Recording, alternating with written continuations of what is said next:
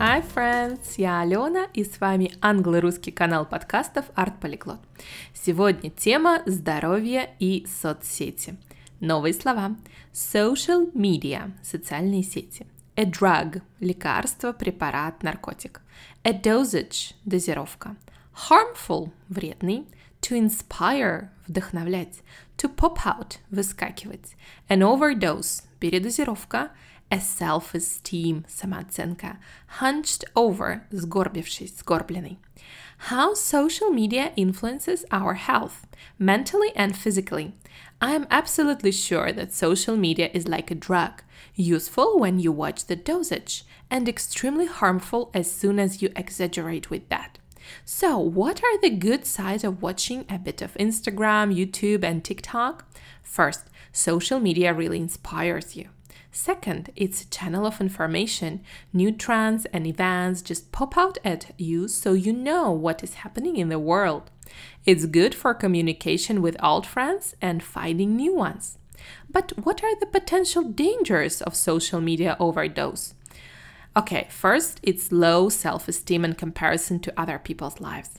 Second, it's waste of time. 30 minutes per day is still a healthy dose, but when you spend hours and hours, well, it becomes harmful. Third, the problem with your posture, spine, and neck, as you spend so much time hunched over your smartphone. Be careful with social media. Watch the clock while using it and respect it as a really powerful tool. Итак, теперь медленно. How social media influences our health, mentally and physically.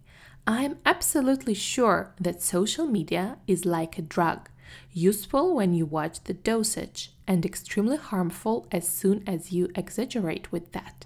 So, what are the good sides of watching a bit of Instagram, YouTube, and TikTok? First, social media really inspires you.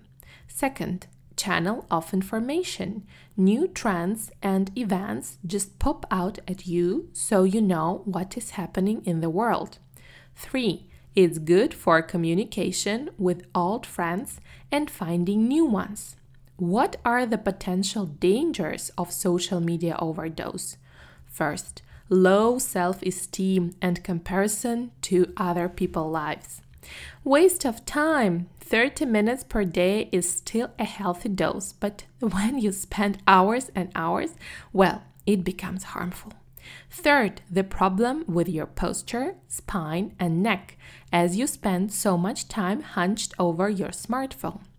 Be careful with social media. Watch the clock while using it and respect it as a really powerful tool. Прослушайте этот трек несколько раз, чтобы польза от аудирования была максимальной. Увидимся в Инстаграм!